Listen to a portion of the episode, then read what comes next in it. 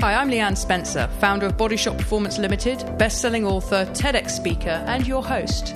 This is the Remove the Guesswork podcast, the show where I interview influential people in the health, fitness, and well-being space to bring you the latest ideas on how to optimize your mind, body, and well-being.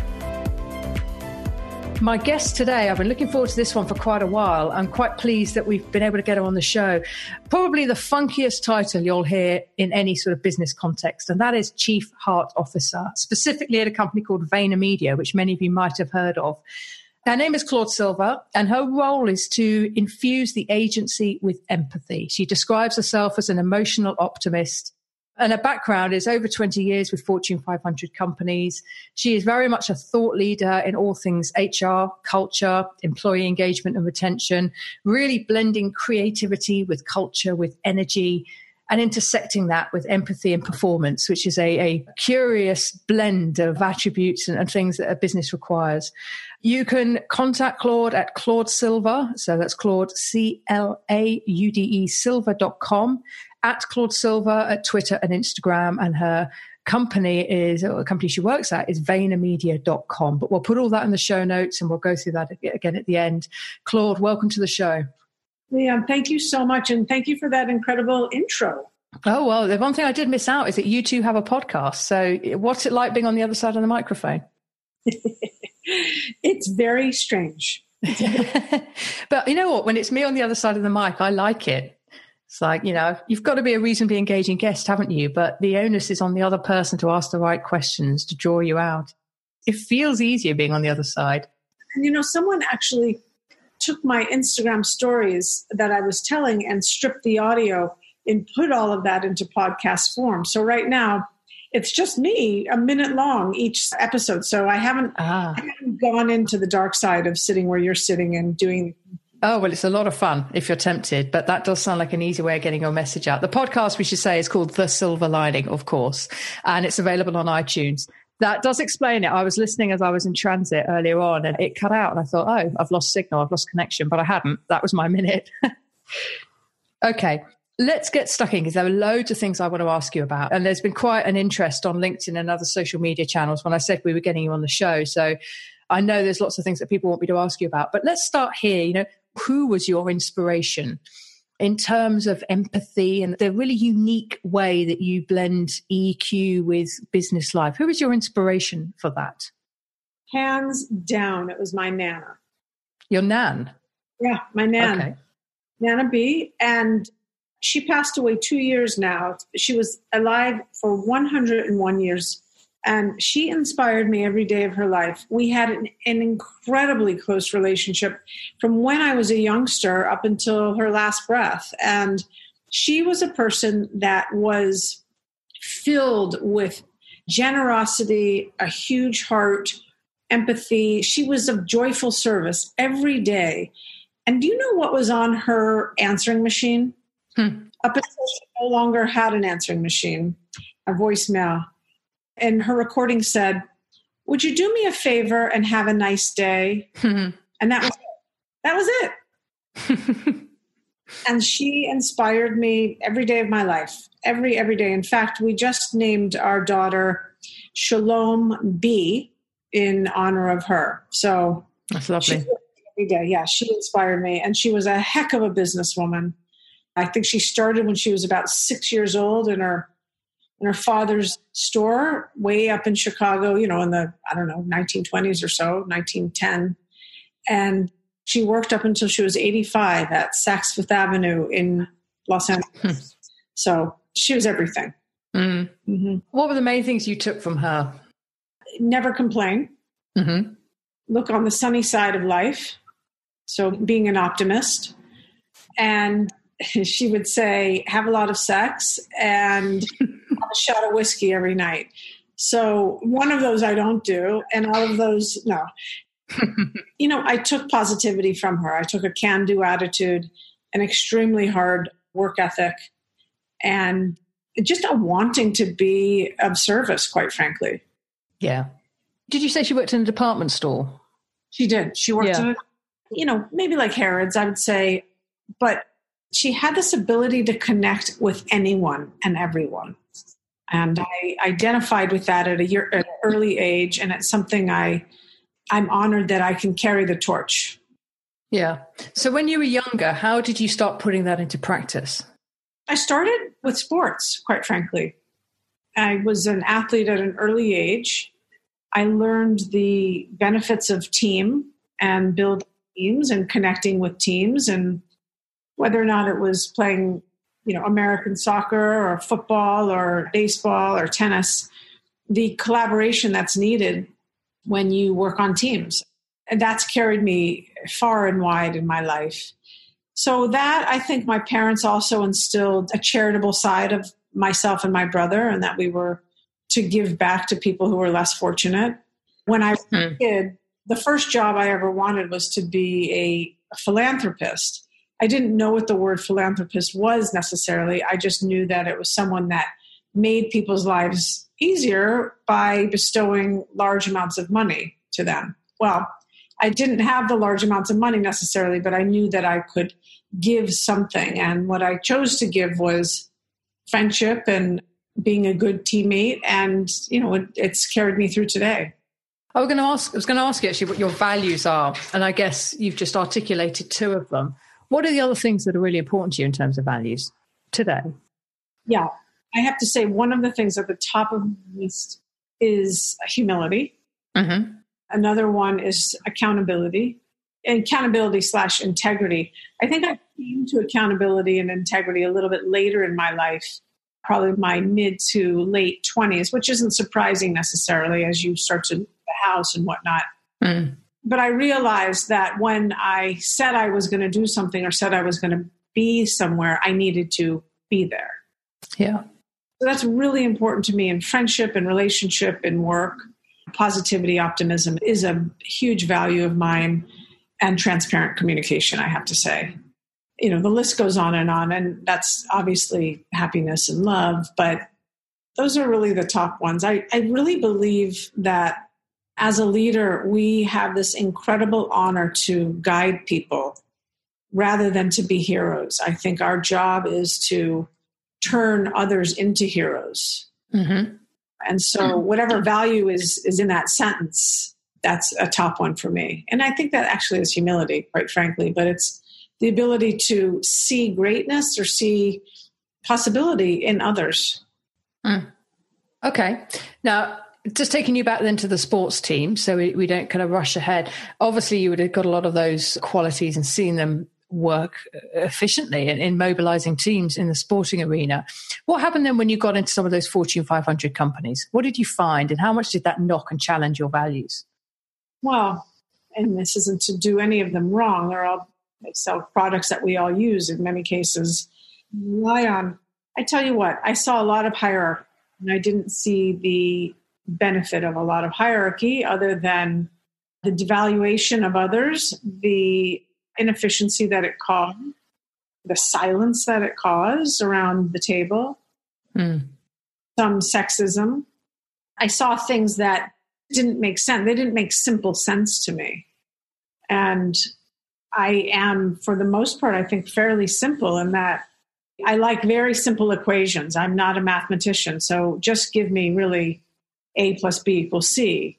And when I see that things get very matrixed or political for no real apparent reason, I get confused. So I imagine others get confused, but we go along with it silently, because that's just the way we're told to operate. And I don't think life needs to be that difficult. Yeah. I mean, I guess the traditional ways that we've done business are not particularly well set up for people. It's a little bit, it's more automated. It's really about the bottom line in many of these organizations. I mean, how did you break away from that? Because I know a lot of people listening will be in organizations that are very staid or very hierarchical.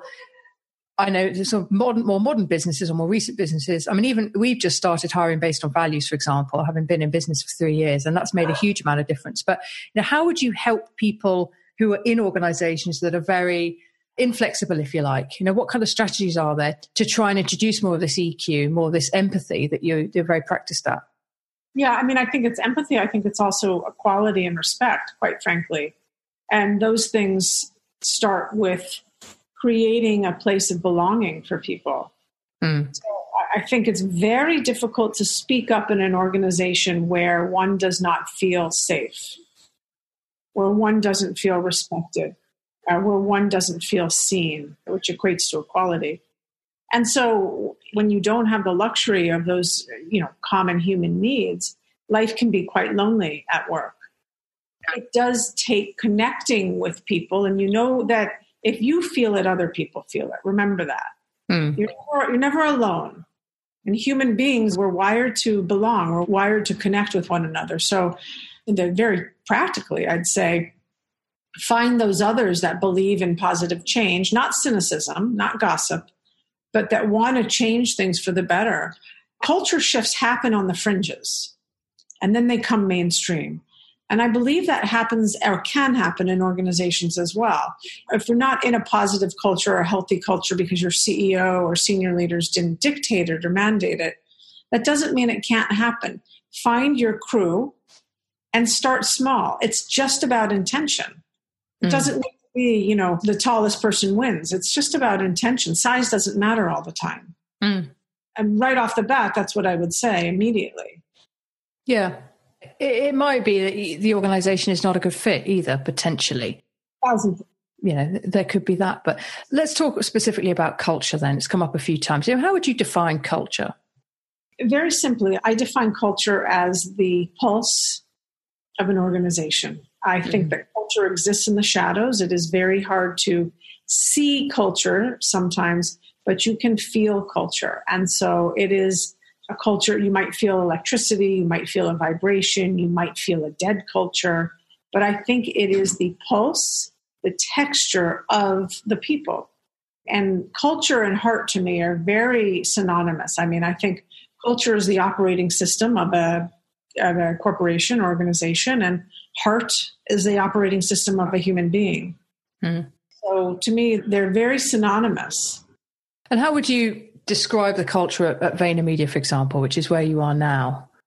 We have a really collaborative culture. We have a culture that I always like to define as a we, not an I culture, meaning there's not a lot of visible ego. It is one where we are wanting others to succeed because we succeed. We're on teams, so you're not alone. You're not solo operators here. And it's a friendly culture. I walk up and down the hallway or walk into the kitchen and always saying hi to people. So it's a friendly, collaborative, we not I, meritocracy, I would say. And how have you managed to maintain that, even though you've scaled very, very quickly, I think? Isn't it something like 30 to 750 people in just a handful of years? Well, yeah, we're 9.5 years old. And I started in May of 2014. I was employee 389, and we're all into the 800s now. So we've doubled that. And in doubling that, we've also acquired companies. We've set up shop in the UK. We're about to open in Singapore. We have so many different offerings now. So our growth spurt has been real. The key to scaling our culture is very high touch, one-on-one or small town hall meetings, I believe, where myself, Gary, others have the ability to really listen to what's going on with someone. You have to make a safe space. You have to create a place where people feel like they can be transparent or they can be vulnerable and share with you. What are they feeling, where their hardships are, where their roadblocks are. And you have to then act. And I think that's a real key verb. Because it is one thing to listen to people. That is huge, and to recognize people. But then if you are in that place of being able to do something, then do something. Move the needle, connect the dots, make things easier so that people see that you're working for them. That's in a nutshell how we scale. I mean, we've created culture champions with people that have, we have a lot of longevity here. Right. The first 1, 2, and 3 employees that started 9.5 years ago are still here. The longevity here creates somewhat of shorthand, I believe, where you know what that person's saying, even without really getting in depth with a large conversation. I mean, there's a certain DNA here, I think, of Vayner Media that people really feel. And I do believe that's something that is translated into our other offices, albeit with their own nuance. London is a very different culture than America. Chattanooga, Tennessee is a very different culture than New York. Yeah. So making sure that I am spending enough time with every person, that Gary is, that other people are, and that we are getting out of our chairs and walking the halls and going into other offices and feeling that texture and having healthy conversations that we're not hiding. We are being as transparent as we possibly can. Mm. Okay, so you're allowing for the cultural differences and nuances of different locations. You yourself are out there, Gary's out there, you're walking the floors, you're getting a real sense, it's that classic open door policy, getting a real feel for the culture, being very visible. Then you've got the culture champions. What do they do? So a perfect example. The culture champions are people that I have found, or Gary has found, that we can go to anytime. And for example, if someone is having a hard day, or they just started and they don't feel like they're stuck in yet to Vayner Media or what it is we do, I set them up with 10 different coffees. And they're going to meet this person and that person and that person, maybe in the course of 3 months, maybe in the course of 2 weeks. That's dependent on the schedule.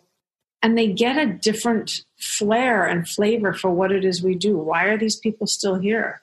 Mm. Oh, I understand that department connects with this department. Oh, I understand what e-commerce does. It's really the we, not I, that I'm talking about. Mm-hmm. It's a way to understand what is in our water here. What is it that we're drinking here? And why are people still here? Is it the magic of Gary V? Or is it the fact that we are going someplace every single day? You feel the momentum in these hallways. What is it? And so culture champions literally are people that I know I can count on. I know I can trust. And they will be able to create that safe vessel that I'm talking about, so someone can be themselves. Yeah, no, I love it. We should probably talk a bit about Gary, because we both referred to him, and explain what Vayner do. I mean, I know what you do, I know very well, but some people listening, believe it or not, might not know. They might not have heard of Gary. So just introduce us to Gary and what Vayner Media do. Yeah, I love it. And I love when people don't know who Gary is. It's exciting. So Gary Vaynerchuk is our CEO, founder and CEO, and he does not come from the world of advertising.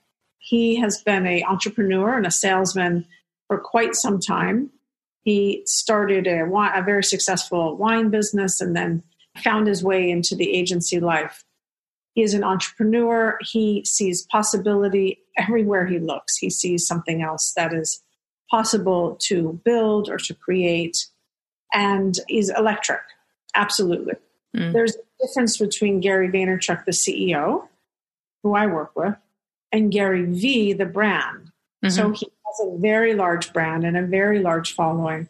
His brand is constantly speaking about patience, empathy, social media marketing, business, education, positivity, so forth and so on. And of course that trickles into Vayner Media. And is something that our clients and consumers, I think, are both interested in, as well as our employees here. Mm. He's really magnetizing, and I think he's a huge mentor to anyone that really is open to his way. But I got to tell you something. This is the only agency I would work in now. It's one that I find there's so much possibility here for even myself at way into my 40s now, as well as the millennial generation, who we know are really wanting to be autonomous and job craft, architect their own careers and have transparent conversation. This is a place for them to thrive. Yeah. You mentioned Gary, he's written many books, Crushing It being one, Jab, Jab, Jab. Is it left hook or right hook? I ought to know. Right hook? Right hook, it must be. Box, so to throw a left hook at the end of 3 jabs is a tall order. Jab, jab, jab, right hook is another book. But he's written a few, and we'll link to all of that in the show notes and to Gary's social media links as well. But back to you, back to Vayner specifically. What's the average age of the employee in the organization? I'm imagining it's quite young. Yeah, well, today it varies between about 27.5 and 29. Right. When I started, it was 23.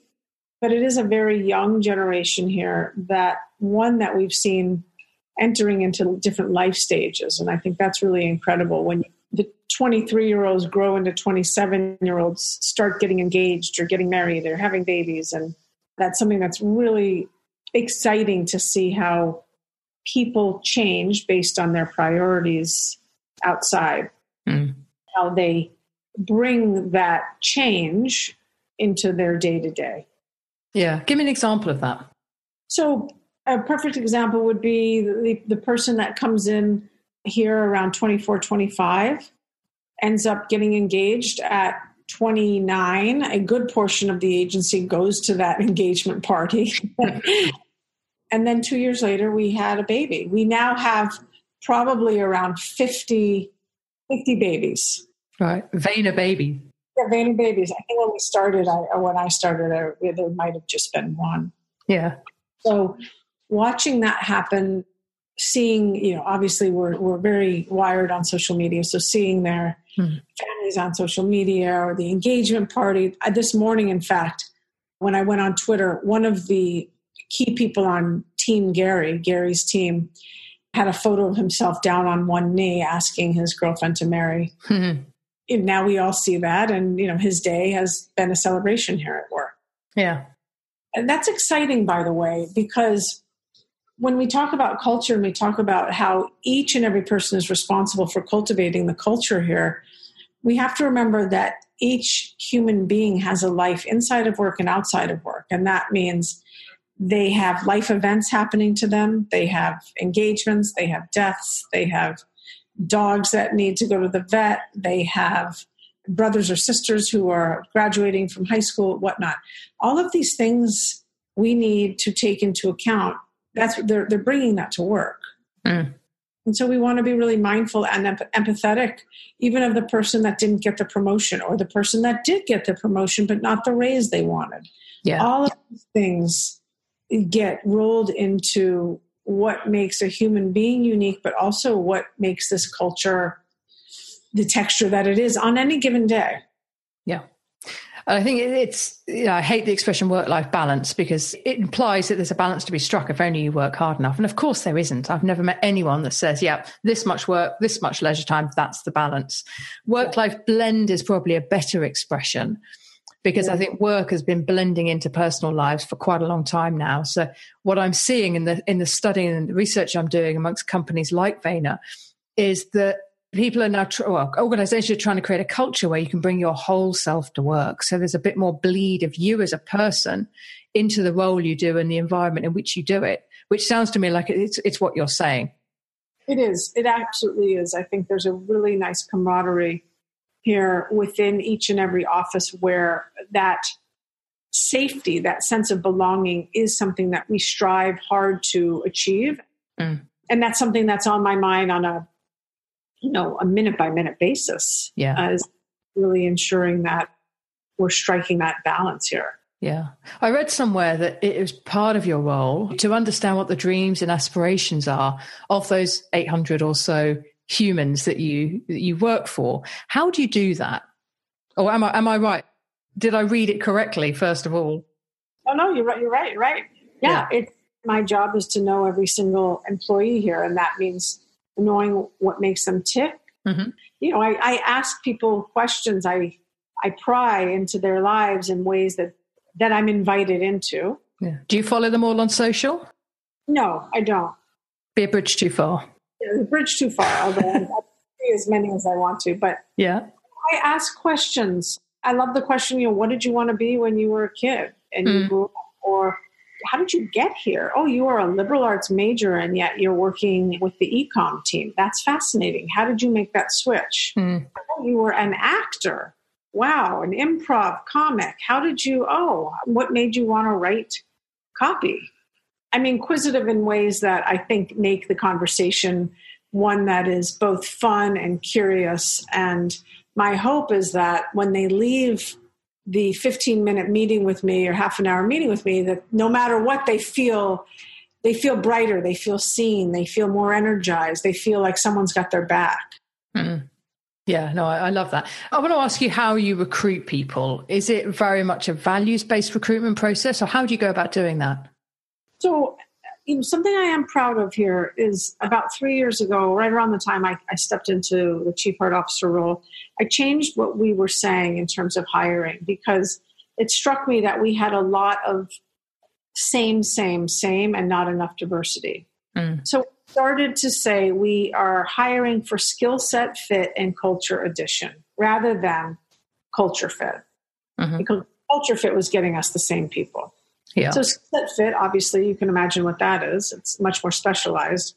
And the culture addition allows us to widen our net, make sure that we are looking for the best candidate, but taking into account diversity and inclusivity of all sorts. So whether or not that is race, ethnicity, sexuality, sexual orientation, seen, unseen disabilities, values, values in the same postal code, but maybe not the same expression of empathy. We're not looking for apples and apples and apples. We want the whole fruit basket here. So that was an enormous change that we made across the entire agency. We've done a lot of interview training, a lot of unconscious bias training. So, we dig deep in terms of the amount of energy we spend on recruitment and hiring, because it is our lifeblood. One terrific hire goes, to the end of time, but one bad hire disrupts everyone. So it's a delicate balance. Now, when there's a hire in a senior role, maybe a senior vice president role or group creative director, I will most likely meet that person. Gary will most likely meet that person. And that's important. Not that we are the end-all be-all, but it's important when we're bringing in that much firepower to know who's going to be really leading some of these major teams that we have. And, people management is a skill set in its own. Yeah. Do you get them in to actually spend some time with the team, maybe do a day on the job, as it were? On Team Gary, we do, and some of our creative roles we do. We have a residency program, or we have a, try before you buy, quite frankly. Mm. And I think that's really good for everyone involved, especially in roles that are more specialized, let me be clear. Mm. But the interview process itself and the questions that we're asking and how we are looking to see if this person will be sensitive to others and will play nicely in the sandbox and will be a we, not I. These are questions that we have gone through many, many, many times with people that are interviewing. And, I think we have a fairly good batting average. I don't think it's excellent, but of course it's human beings. So we're all works in progress. Indeed, yeah. We're much, much, much smaller. We're 10 people in Body Shop, which is my company. But this time round, we did some recruiting for a sales support person who's also going to be doing content management. And rather than look at CVs and skill sets, we had the briefest, most cursory look at the CV. And then I just said, I've got my PA to set up a 10 to 20 minute phone call with them. And we just talked about their values, what was important to them, what their dreams and aspirations were. And then I asked them about the 5 values of Body Shop and how they thought they matched up against those. And depending on those answers, we signposted, they were either, yep, well, we'll see them face to face, or no, we won't. Now, the proof is still in the pudding, because we've hired someone. At some point she'll be listening to this, but she's just a few weeks into it. But so far, so very good. And I think that's probably a much more intelligent way of hiring people. I hear what you're saying about if you get a cultural fit, you get the same. But we're not at a size where that's an issue yet. But I think rather than just going for skills, great, you can do the job, we're actually trying to get people that really match our values. And I think in a health business, that's really important. Having someone on the team that doesn't value health as much, you don't have to have, there's no fitness entry levels into this company, for example, but you do need to value your health. You do need to have a really strong connection between movement and mood, for example, or food and mood, and a sense of connection between when I exercise, I feel good, therefore I'm better at what I do. So it has been really powerful for us and a real eye-opener in terms of our hiring process.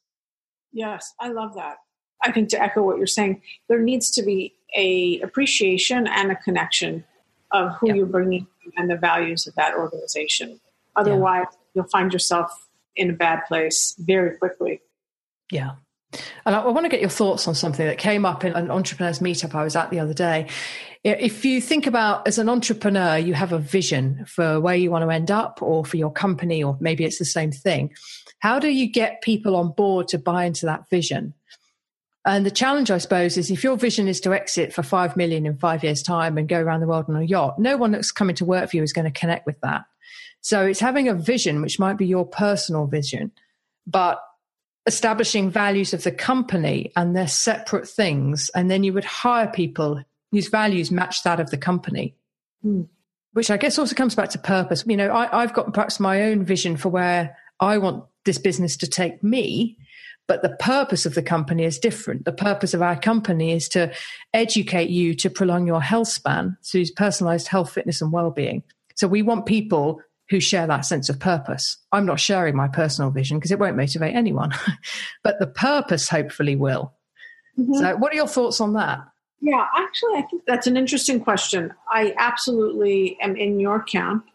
I think that people have personal purposes that may never enter into their work purpose or the company's purpose, but I do also think there needs to be some kind of alignment so that you're not really speaking Greek and speaking English. I think that there needs to be some kind of crossover on the X and Y axis. And I say that because I think the employee would find more enjoyment if they could attach themselves to a purpose that the company was all about.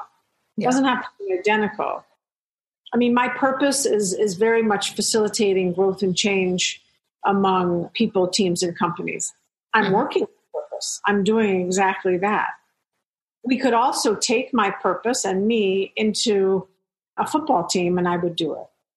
And I'm not passionate about football at all. However, I'm passionate about team building. But I do think that there needs to be some kind of relationship between the two, although I don't think that they need to be identical, and I don't think they need to be known by everyone. It's one of the things that I do a lot of when I do coaching here is work with people on their individual purpose or guiding principles, whatever nomenclature feels best to them.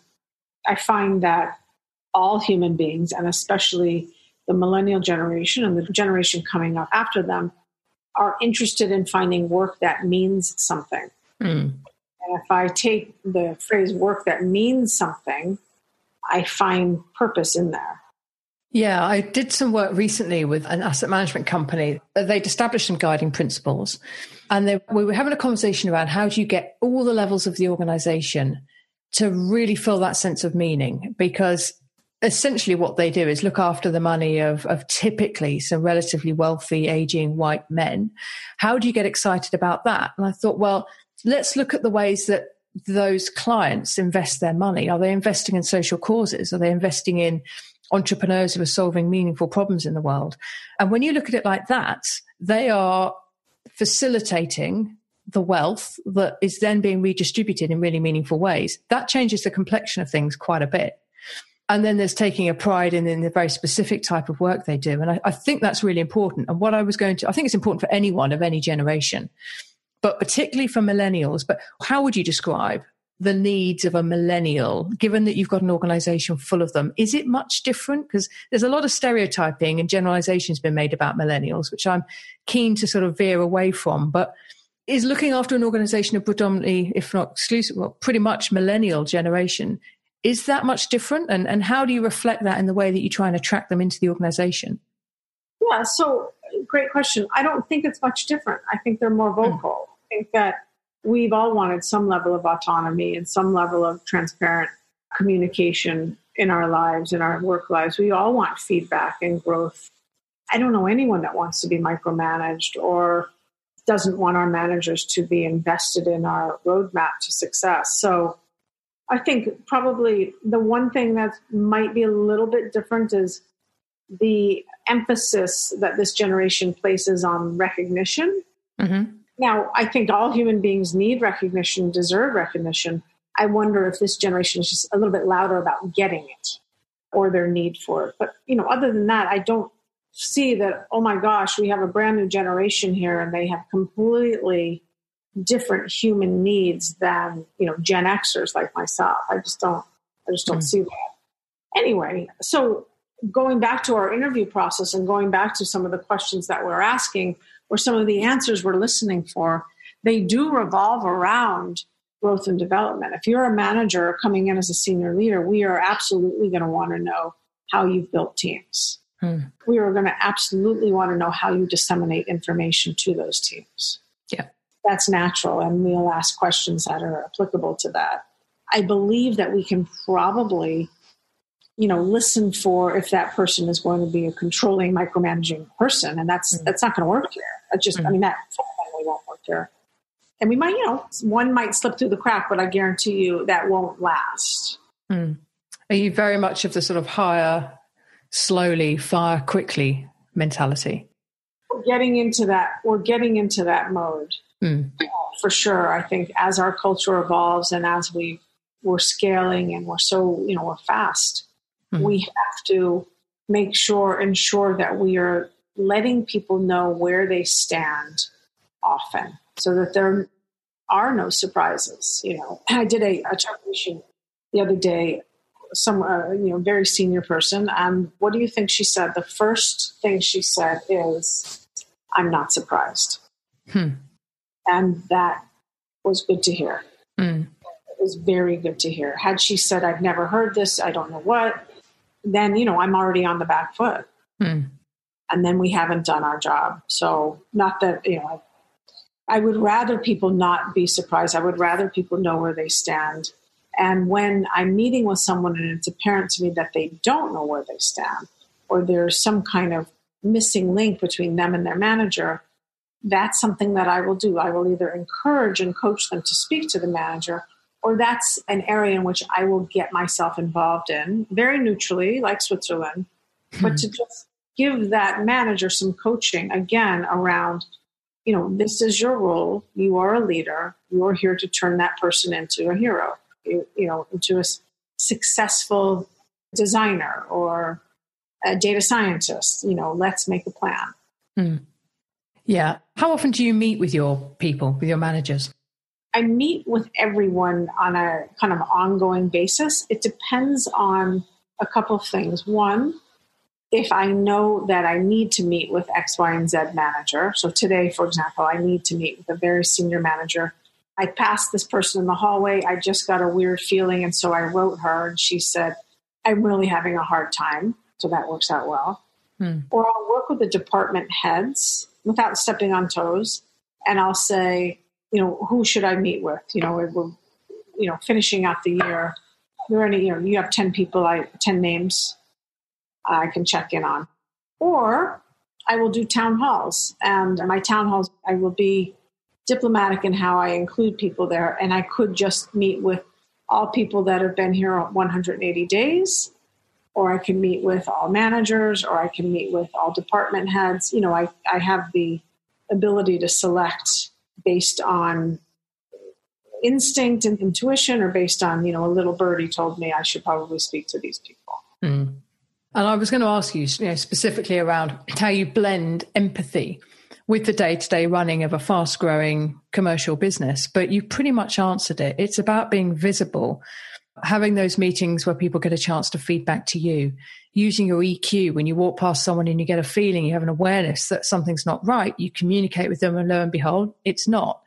And you maybe nip that in the bud before that person goes off on sick leave or becomes even more unhappy or depressed or miserable at work. And then that permeates down to their team. So I guess it's a lot to do with visibility, keeping all your senses alert to what's going on in the organization, consulting your managers who need some of my time and attention. And I know that Gary does that as well. I've seen in his videos, he goes on walkabout quite a bit, doesn't he? He does. Something I said recently at a keynote I gave last week, and it's something that I think Gary is very good at, is that, we had the Industrial Revolution here, and that was really all about muscle. And then we moved into the information age, and that's been about brains. But we are in an age now that is about heart. And the jobs today, I believe, need to incorporate or take note of heart, take note of humanity, bringing more humanity into the workplace. And so Gary does that in spades. That's why I'm here.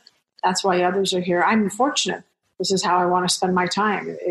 Holding space for people and helping them identify what's in their way to their own greatness is an enormous honor. And you know, it's when I'm sitting in a room and I get chills, you know, I can feel something really happening is it's exciting for me.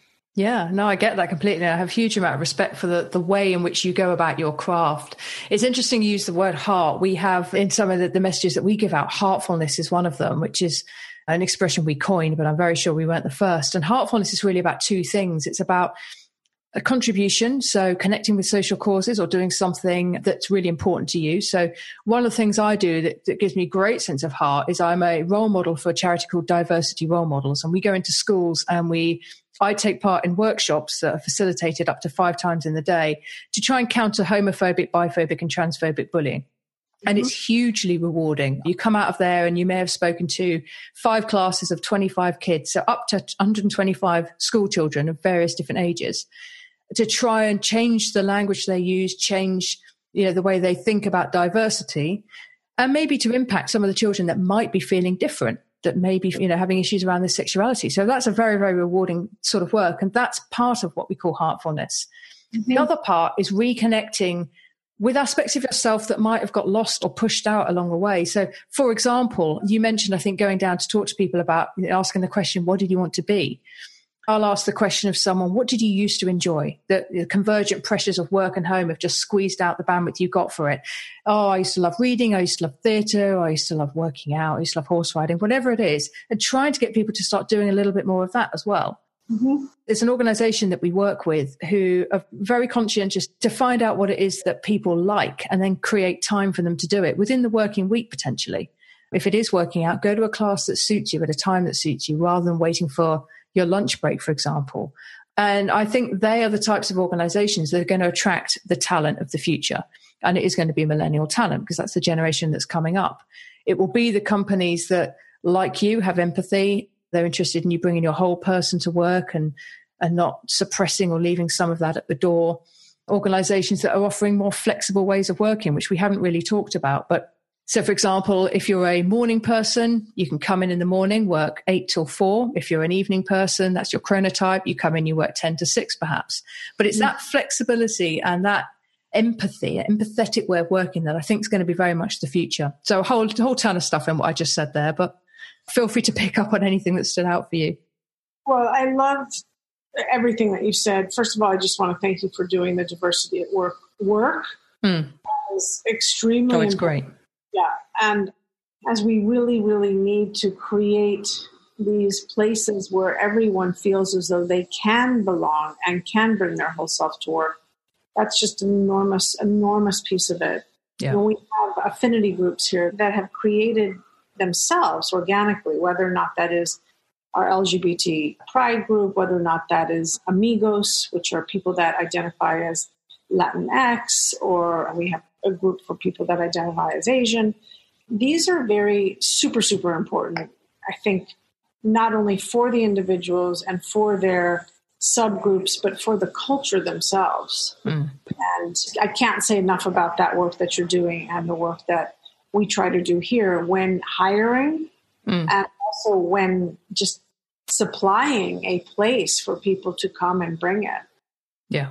And that does incorporate flex work. We're just cracking into that right now, just creating proposal to share my team is with leadership. So we'll see how we get them in the year.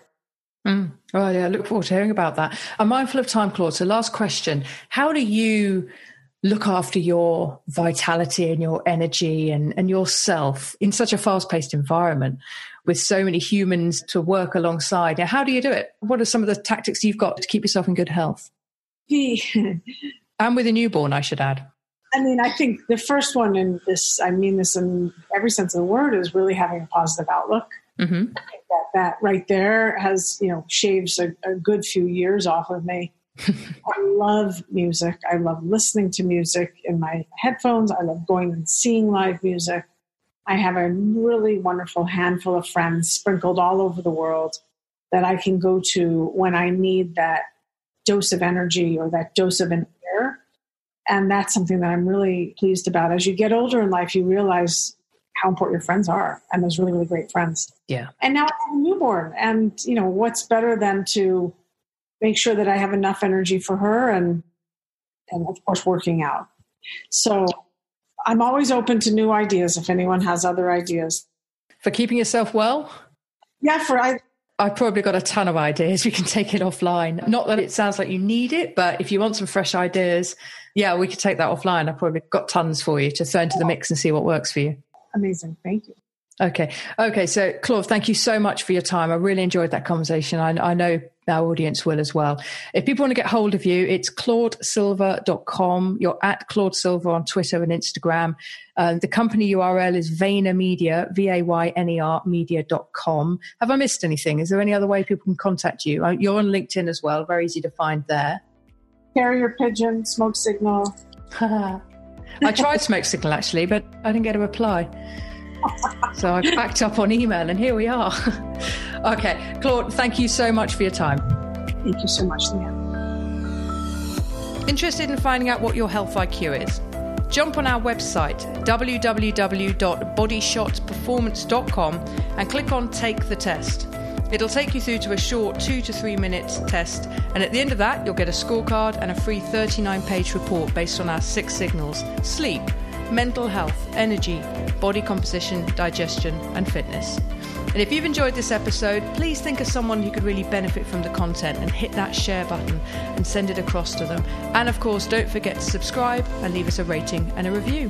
Thank you very much for listening.